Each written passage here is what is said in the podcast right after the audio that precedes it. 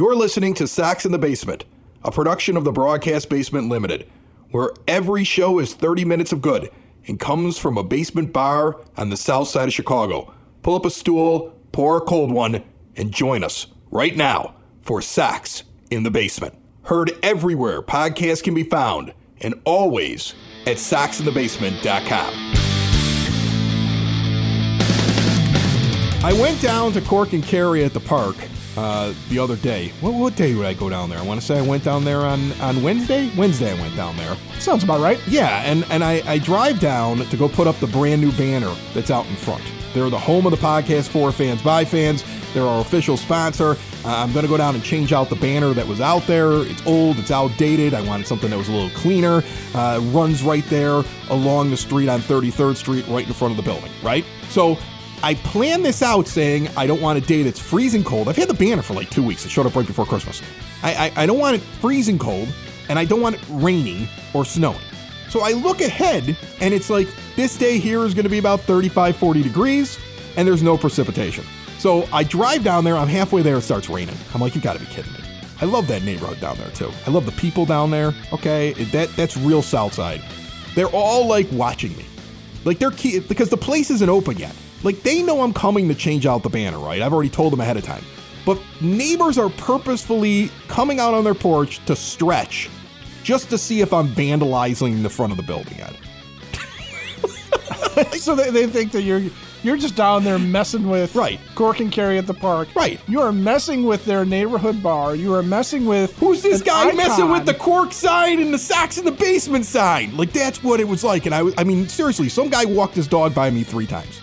Every time he gave me the stink eye. Like what is this? And the dog doing? is probably giving you the stink eye too. The dog's probably looking at you like, "What are you doing with that sign? And can I pee on it?" The dog was mad at me too. I could tell. Yes. Yeah. I mean, it was. It, I was concerned because they were all looking at me like, "What's this guy doing on the sign? What's this guy messing around with the cork? He's not. They're not open right now. What's this guy doing?" So wait, i- is this is this your your sort of roundabout way of telling me that all advertisement for Sox in the Basement is just going to feature your face prominently to make sure that next time you have to change the banner, nobody stink eyes you? No. No, that's not what it is. I got the thing up. I got it up. It looks nice. I'm happy with it. They're happy with it. Okay, it's out there. It's gonna be another another year. There are proud sponsors. 33rd and Princeton. It's the place to be before, during, and after White Sox games. We're gonna have a blast out there all year long. Just a great place to go. Great for families. I walk the kids in there before uh, White Sox games all the time, and sit down and get them something to eat before I have to go into the crush of the ballpark. Uh, but uh, you'll see us out there, and I'm happy the banner's up. Then I try to go home and I can't get on the expressway. They've got all of the Ryan blocked off, and I can't figure out why. Now I figure out it's because the vice president was in Oh, town, The vice president was in town. Yeah. and it's been like it's been one of those weeks, man. It's been one of those weeks. Everything I'm doing, it's like I'm rushing from one thing to the next thing to the next thing. Scott Merkin's on the program today. Like Scott was great. I I was able to fit him in between a bunch of stuff that I was doing today, so we could talk about Andrew Benintendi and uh, you know Andrew Vaughn. He's he he sat down with Scott and talked a lot about his expectations for the season, why he's had uh, a bad month at the end of the season the last couple of years. So we're going to get into that here in just a little bit. We're going to talk with Merck, uh, but he he let me fit him in. But I was so discombobulated that right before this show, I actually texted Merck, thinking I was texting you. Oh, really? And I actually texted like it'll be I'll be ten minutes later because Merck talked a lot. You wait. You sent that to Murph. so so yeah, it's that kind of a day. So, so He this is the last time that Scott funny. Merkin will be appearing no, on this he thought program he thinks it's funny. Chris He thinks it's insulted funny. him. He knows all he does is talk about Michigan. You know, I mean, like, look, we're gonna have all the stuff we talked about about the White Sox on this show. There's 20 minutes of him yelling about Michigan not making the national championship game that I'm not using for the show. That was the first 20 right? Yeah, minutes. of it doesn't talk. quite fit the White Sox aesthetic, Right. but yeah. And, and he lives under this belief that everybody's a Michigan fan. Like right here in the bar is my Illini flag. I'm an alum of the Illini. I don't like Michigan. Okay, we we all have our schools. They're a rival. I know they don't think we're a rival because we never beat them in, in football, and you know. But I, like that, that's how I feel about them. And he talks to me like everybody's a Michigan fan. Like he, I think he truly believes they're America's team. That's how he acts. So So now, having heard that, this will be the last time Scott Merkin appears on this program.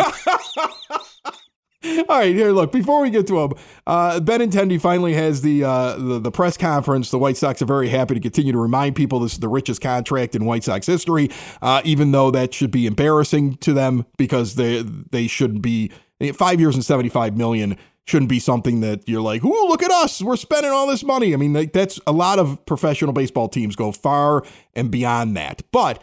I'm glad that he's on the Most team. Most of them have this this offseason. In fact, a lot of teams have gone well beyond that for players that are, you know, certainly they're they're superstar players, but yeah, it just it boggles me that they're sitting there touting that. What did you think about the backload? Because I saw the actual contract terms, and it's like a three million dollar bonus and only eight million dollars for this season, and that really shows the budget crunch that they're operating under, the self-imposed budget crunch that they're operating under. But then you have to backload the contract, so that's going to also tell you that when some of this money comes off the books from some of these veterans like a Yasmani Grandal and others down the line and some of these bullpen arms that they went and got, that's not all going to be available because some of it's got to go to pay for some of the Benintendi money. So it's it's a it's a big math problem over the next couple of years.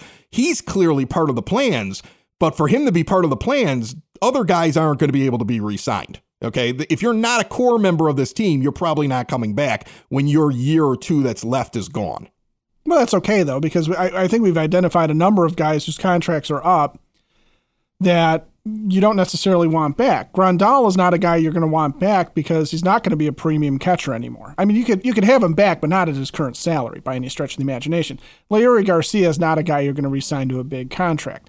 You have guys though that that are not going to be a long term part of this team. In part too because remember there are a number of guys on this team that are also getting up there in age.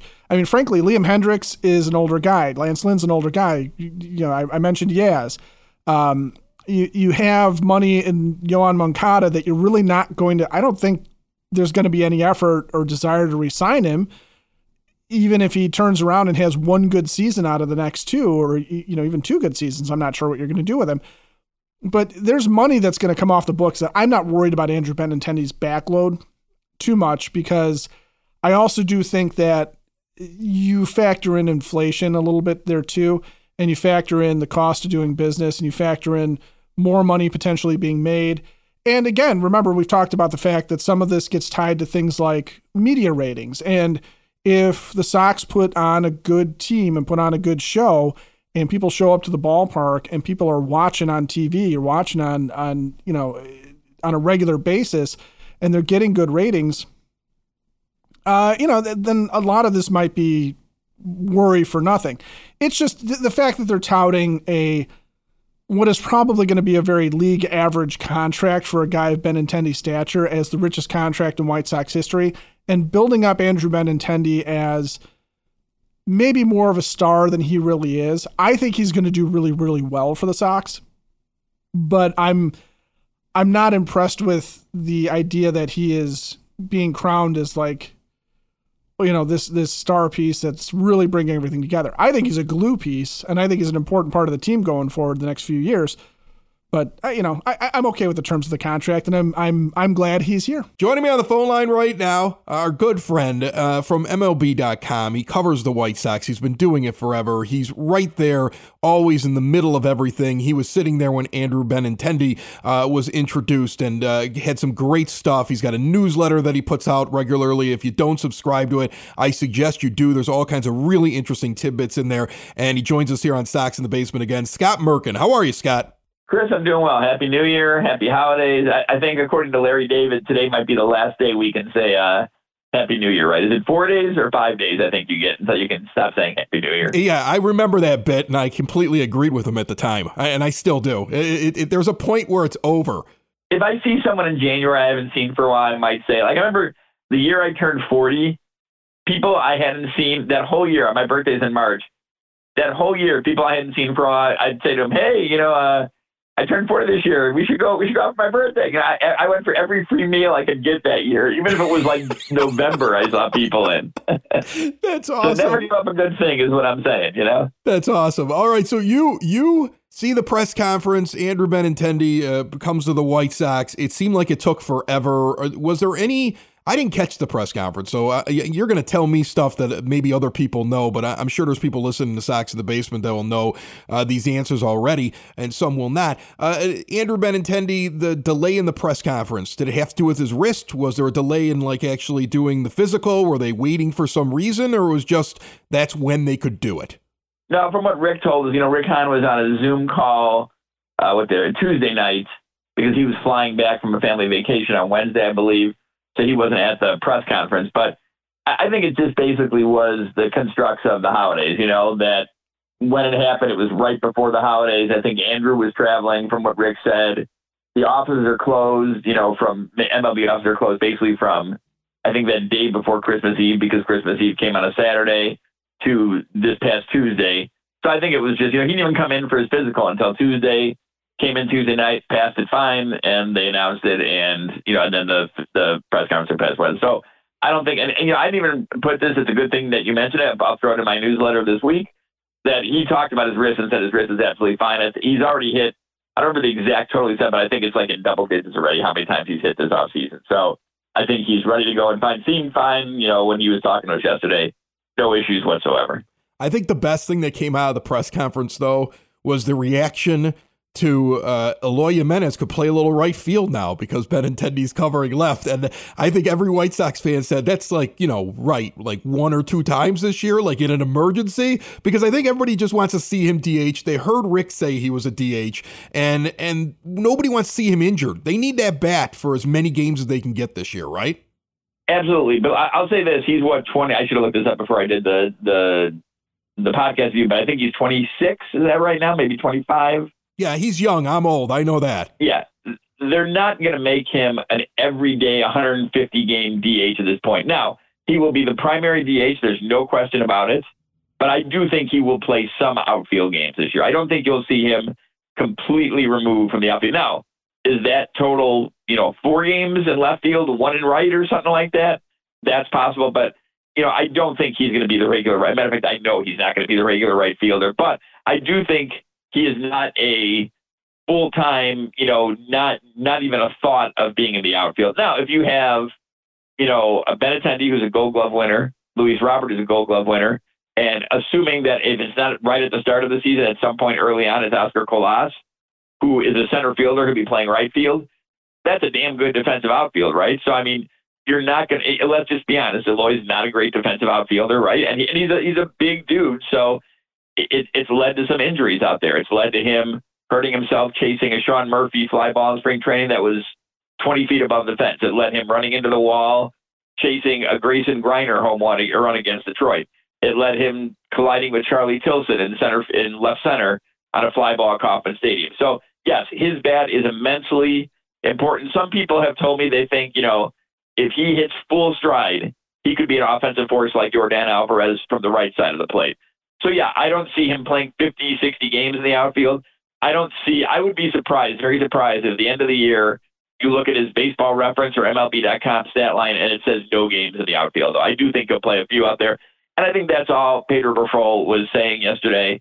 Was that he's talked to him, he's explained the role, he's explained that Benintendi is a regular left fielder, he's going to play, if not every day, pretty close to every day keep working in the outfield because you may be needed out there and you'll probably get some time out there, but you are our DH. That's that's pretty much the gist of that whole thing, I think. Scott Merkin and every guest here on Sox in the Basement is brought to you proudly by the Village of Lemont. Want to experience a downtown with real history, great eats and drinks, and green spaces filled with adventure? Visit the Village of Lemont, shop, dine, drink, and explore and see all they have to offer and the events that are coming up, like on the 14th, the Forge Fat Tire Bike Race and Tour. See everything they have to offer at LemontDowntown.com. Most White Sox fans, uh, us included here on this show, we keep looking at second base. And I know that they're saying, hey, we've got internal solutions and I feel like they have to say that, right, Scott? Because if they're sitting around saying we're going out to make a move, it hurts them when they're trying to negotiate a trade. Just like when they say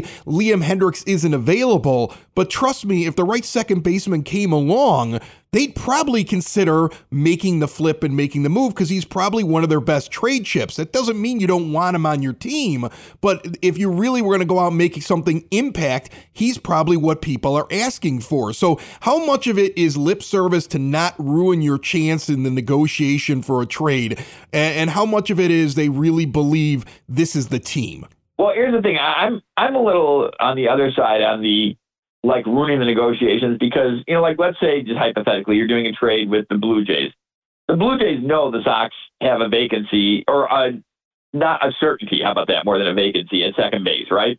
So, and they know that they may be looking for another catcher too.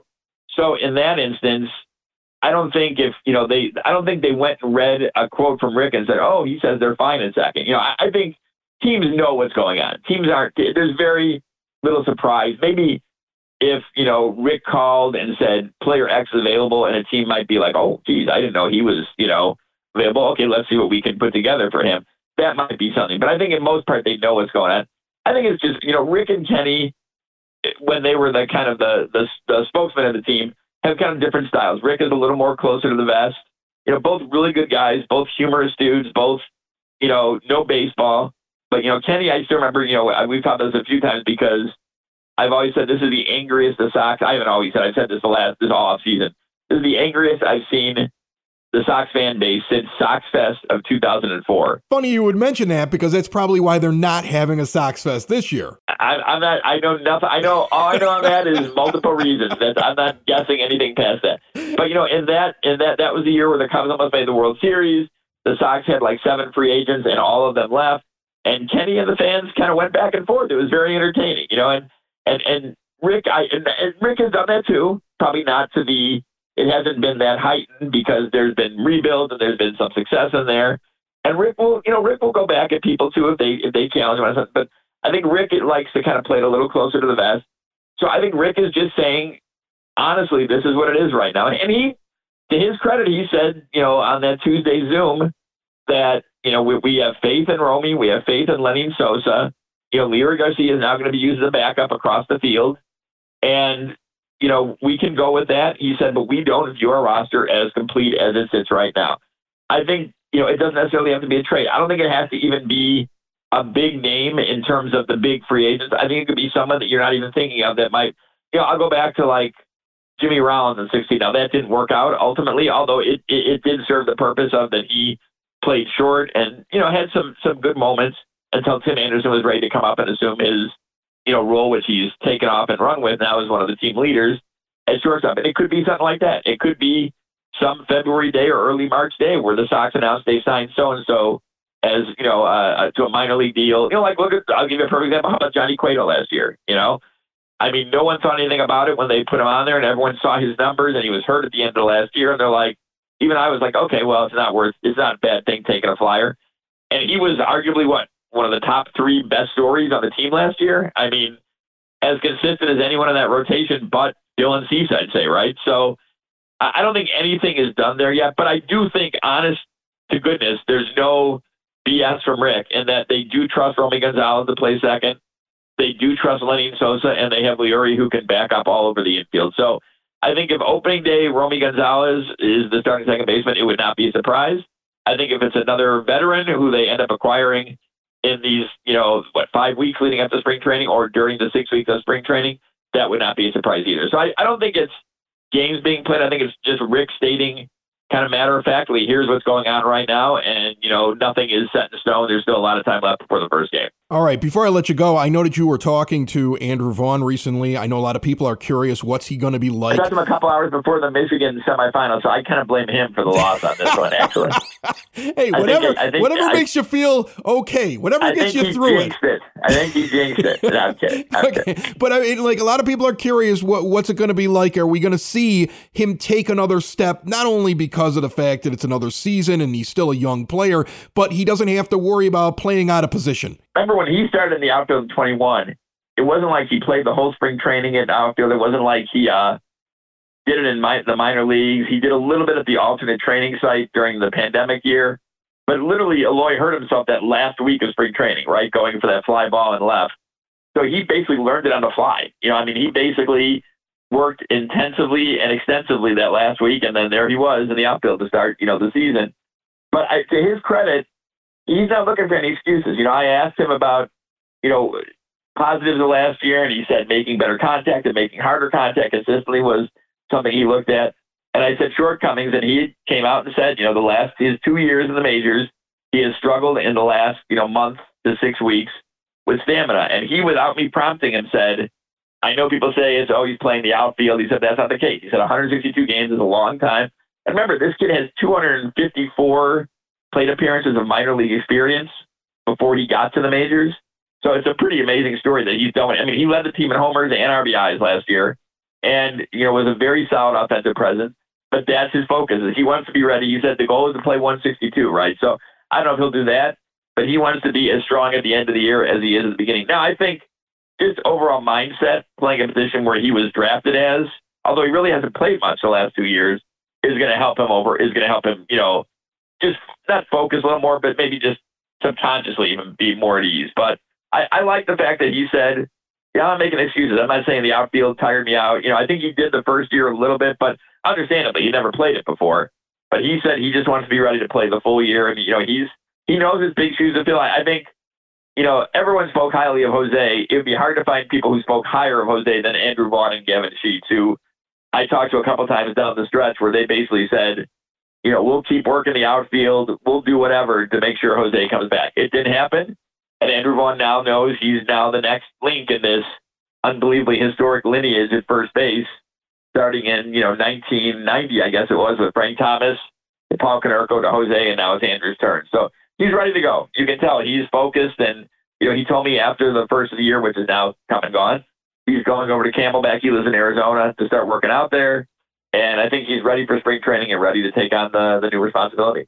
All right. Scott Merkin covers the White Sox uh, very well. And uh, you know what? I did neglect to get into the Michigan thing, and I don't have time for it, Scott. Honestly, I mean, you're just going to get angry. Just, we're, we're on to we're on to basketball. We're on to basketball now, anyway. So you're going to get shouty and angry and, and fired up go. and everything like that. And I want to leave this in, in, a, in a happy place. But uh, I, I, appreciate every time you jump on here. Thanks for the the good information, and uh, we'll talk to you soon, my friend. Anytime, Chris. Take care and happy New Year. Sox in the Basement listeners, do the hard work. And if you're a hardworking man or woman on the South Side, you need to be outfitted properly. And that's why you should visit Red Wing Shoes in Evergreen Park, New Lenox, and Geneva. A work boots specialty store that carries sizes from 6 to 16 and feet as wide as 4E. A 115 year old company that came out of Red Wing, Minnesota. And one of its largest stores in the entire Midwest is in Evergreen Park, Illinois, ever since 1976. When you're on your feet, the footwear is everything. So why not get an expert fitting? They warranty, repair, and offer free conditioning with laces. And they also carry Carhartt work clothing as well. Located at 3347 West 95th Street in Evergreen Park, Illinois, at 208 East Maple Street on Route 30 in New Lenox, or at 1749 South Randall Road in Geneva. Visit them today. You work hard. You've earned it. Red Wing Shoes. If it isn't the fact he was playing outfield, but it's because for two seasons in a row, Andrew Vaughn is wiped the last four to six weeks. And that's a conditioning problem. You know, a, little bit of that is on the player, but I also have to look at the team and say, what are they doing to make sure he stays on the field and he's ready to go and he's the same as he was, or close to at least what he was at the beginning of the year? What are they doing? Well, and, and the answer is not enough. Clearly, it's a further indictment of it to, to, to talk about Andrew Vaughn not being in full season condition, and then to sit there and think about pulled muscles, to sit there and think about all the soft tissue injuries that have happened, to think about uh, you know the time lost to injury on this team when it's not freak stuff, right? We're not losing the team other than Eloy jumping the wall. Okay, that he hurts himself. But the you know the the stuff where guys are are losing time because they're tweaking something because it's just they just don't seem to be stretched out. They don't seem to be in in the right kind of conditioning because they're they're getting a cramp and pulling a muscle and playing through something, and you're not getting hit by pitches. You're not getting a collision or something like that unless you're Danny Mendick. the injury bug that has bitten the Sox does feel like a conditioning issue, and so I'm I'm happy to hear that that there's going to be at least some sort of a change or emphasis on it. But I think that also gets back to the overall thing that that you've you've heard from Pedro, right? Where this idea that he watched a very talented White Sox team sleepwalk through games, and you didn't know when you were the Royals if you were getting a motivated White Sox team or or a not motivated White Sox team, if they were going to come out hot on you and put you away, or if you were going to be able to put them away quickly. We're talking about what we heard about that that the Royals may have had the book on the White Sox of get up on them early and you could put this team And- away and quickly in a game and watch watch them kind of just like let the air out of themselves and, and then it's over. And if Pedro Grifol was on that team and part of the preparation, which we keep hearing about, then he knows exactly what he's dealing with and what he needs to change. And that that that can only be a positive to have a guy. I mean, he had to come in there at some point. I mean, it sounds like Right. even with Benintendi, they have the second interview and he and they and they ask him about him and he goes, well, "Yes, this is who I want." And you know, I mean, that could be a way of saying that Rick Hahn already knew what he was getting and Pedro got on board immediately. But I, I would think that he fits exactly what you're trying to do. And he was in that Royals organization and he knows him very well and he knows how he wants to employ him. But to have a manager that's able to identify some of the problems on your team because he was preparing for them and doing the the the the pre-series prep for one of your division rivals, one of your division foes. That is a positive, right? That is, that is something that we talked about when he was hired and now we really haven't talked about him a lot because we've been we've been focusing on additions to the team. and and conditioning as much as as focus on the field is a mindset, right? And and yeah, you can talk about additions to the team, and you can talk about the fact that he wanted a player that he obviously liked in Benintendi to be on the team because he knows him, he knows what he's capable of, and you know I, I like the fact that Benintendi was sort of aware and was discussing the fact that he changed his approach in Kauffman Stadium versus what he had been doing in Boston. It was just what we said, right? Didn't we say that? When you look at his Yeah. numbers, you could tell he's adjusting for where he's playing and how the ball is playing. I mean, and that's a professional hitter. And then he sat there and he answered the question, and it just fell right in line with uh, how we kind of broke down looking at his last couple of years. Yeah, and again, it gets back to having a good mindset. So sitting here and and even trying to talk about trades that they could make or filling second base or what do you do with Oscar Colas or, or or any of that stuff, it's all about mindset. And and that gets back to where, you know, you could be excited about the White Sox coming out a little bit because if they do have a better mindset coming out, if the players are held to be more accountable, if you've got guys like Benintendi who are going to sit there and say, as a professional hitter, I'm going to be a little bit of a chameleon and I'm going to do what the team needs me to do. And if that carries over to Andrew Vaughn, if that carries over, you know, could we only hope and pray that it carries over to someone like Yoan Moncada, who then turns around and tries to make an adjustment to his game? That type of stuff is what's going to get this team over the Guardians and into the playoffs and is going to allow them the stamina and focus and grit to be able to get further in the playoffs than just getting bombed out of Houston or bombed out of Oakland. And you know, and- that's that all comes together in an important way. And it's and it's an interesting thing just to come out of the press conference for the guy who signed the biggest contract in White Sox history that shouldn't be the biggest contract in White Sox history for very long. Listen, uh, the other part of our, our conversation with Merck, and and it was addressed during that press conference because you know you get you get Hahn in front of guys that want to ask questions. They're going to get to things other than Andrew Benintendi this week when they get a chance to talk to him. Was second base, and you know while you might have been disheartened because I know my initial reaction was, why are we mentioning Leury Garcia in the same breath as Gonzalez and and Sosa? But it, when you listen to what Merck's actually saying, he's not really in the mix to be the second baseman. He's just the bench guy. And I guess that's fine. At least we're not talking about the possibility he has a chance to win second base. It doesn't sound like that's the mindset right now. We're looking more at the other guys, the younger guys, the talent that's down in the minor leagues. We're not really going to go back to that well again and see if Leury can figure it out. So I'm fine with that. But, you know, if it is between Gonzalez and it is between Sosa, we recently had on James Fox from Future Sox, and that's what they do. They look at, you know, minor league talent and they know these guys really well.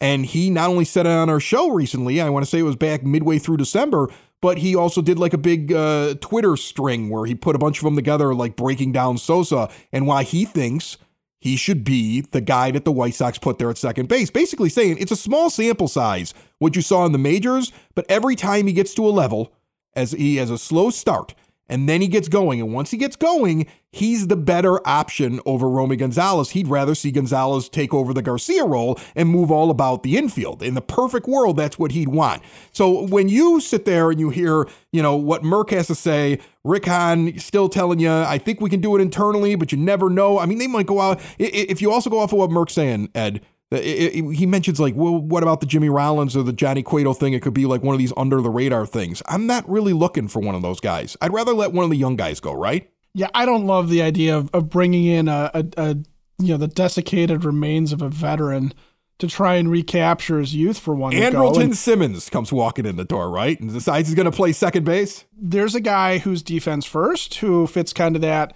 what do you do to overcome the lack of a shift kind of a thing. But see? I don't I don't want to see the Andrelton Simmons uh, farewell tour. I, I don't want to I don't want to see Cesar Hernandez part two. Um, Elvis Andrus, he's still out well, there. I know he's still out there, and and look, you know, to the extent that somebody like Elvis Andrus comes walking in the door, and we saw what he's capable of in in in a small batch last year. If he comes walking in the door on a very very team friendly contract, okay, I, you know, it's not necessarily the end of the world, but given the chance to have Lenyn Sosa prove it or Romy Gonzalez prove it, I would take that at this point. And I also think too that you know, to the extent that you're talking about filling two holes with rookies, in in having Oscar Colas potentially be up here as the right fielder, notwithstanding the whole, you know, Eloy Jimenez playing right as well. And Lenyn Sosa or Romy Gonzalez to the extent that he's still kind of a rookie, even though he's had a couple of cups of coffee with the team uh, you can withstand that the more you feel comfortable with the veteran talent around you. And I can take Oscar Colas striking out a lot more with Andrew Benintendi in left field than I could with Gavin Sheets being the other corner outfielder. I can take Lenyn Sosa getting off to a slow start if he plays good defense, given what you need out of that position, and given the fact that, you know, with a healthy Tim Anderson and with Andrew Vaughn motivated to get off to a good start, you know that that you can you can have a good lineup around these guys and let them earn their stripes because I'm also not convinced that Elvis Andrus is what we saw at the end of last year versus some of what he had been towards the end of his stint with the Rangers or while he was with the A's. And so, you know, again, if you're going to have a guy hit 220 and play solid defense, would you rather it be a rookie who still can sit there and go, oh, wait, I get it, I get it now, and then all of a sudden turn into something else? Or would you rather have it Elvis Andrus who at age 34 is sitting there going, yeah, but this is literally everything I have to put into this right now? Sox in the Basement. Sox in the Basement. Sox in the Basement. Sox in the Basement. Heard everywhere podcasts can be found, and always on soxinthebasement.com. A spectacular interception that was returned. Both were right at the TCU guys, you know, and then fumbling the handoff at the one without even nothing having to do with the defense. They just dropped the ball. And then uh, the stupid call by Harbaugh on fourth and two from the goal line on the first drive. There's 24 points right there, and you can't beat Northwestern giving away 24 points, let alone a 12 and one team. You know,